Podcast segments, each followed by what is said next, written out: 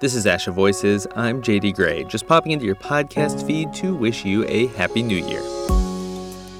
2020 is coming to a close, and we'll be back with new episodes of Asha Voices in 2021.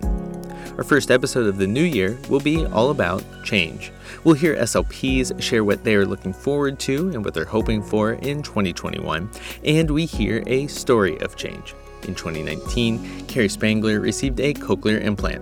Carrie was diagnosed with hearing loss at age 4 and received a cochlear implant after spending more than two decades working as an audiologist.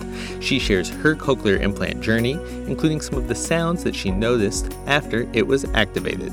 The dog has tags on the collar, and I didn't realize how loud those were when the dog was walking around the house. So we had to take the collar off for a little while until I got used to that sound for a bit.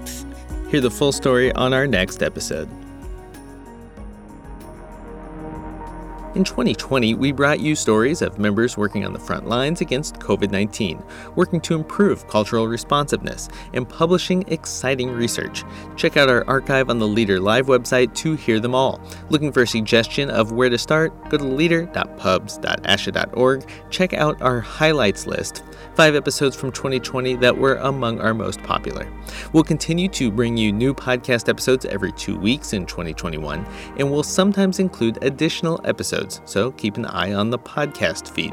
Finally, please remember that you can leave us a voicemail at 301 296 5804. We might use your message on an upcoming episode. You can also let us know what topics you would like to hear about in 2021. The phone number is 301 296 5804. or send us an email at podcast at asha.org. That's it. We'll be back soon. Listen to Asha Voices in 2021 to hear more stories, panel discussions, and interviews featuring CSD professionals. I'm JD Gray. This is Asha Voices.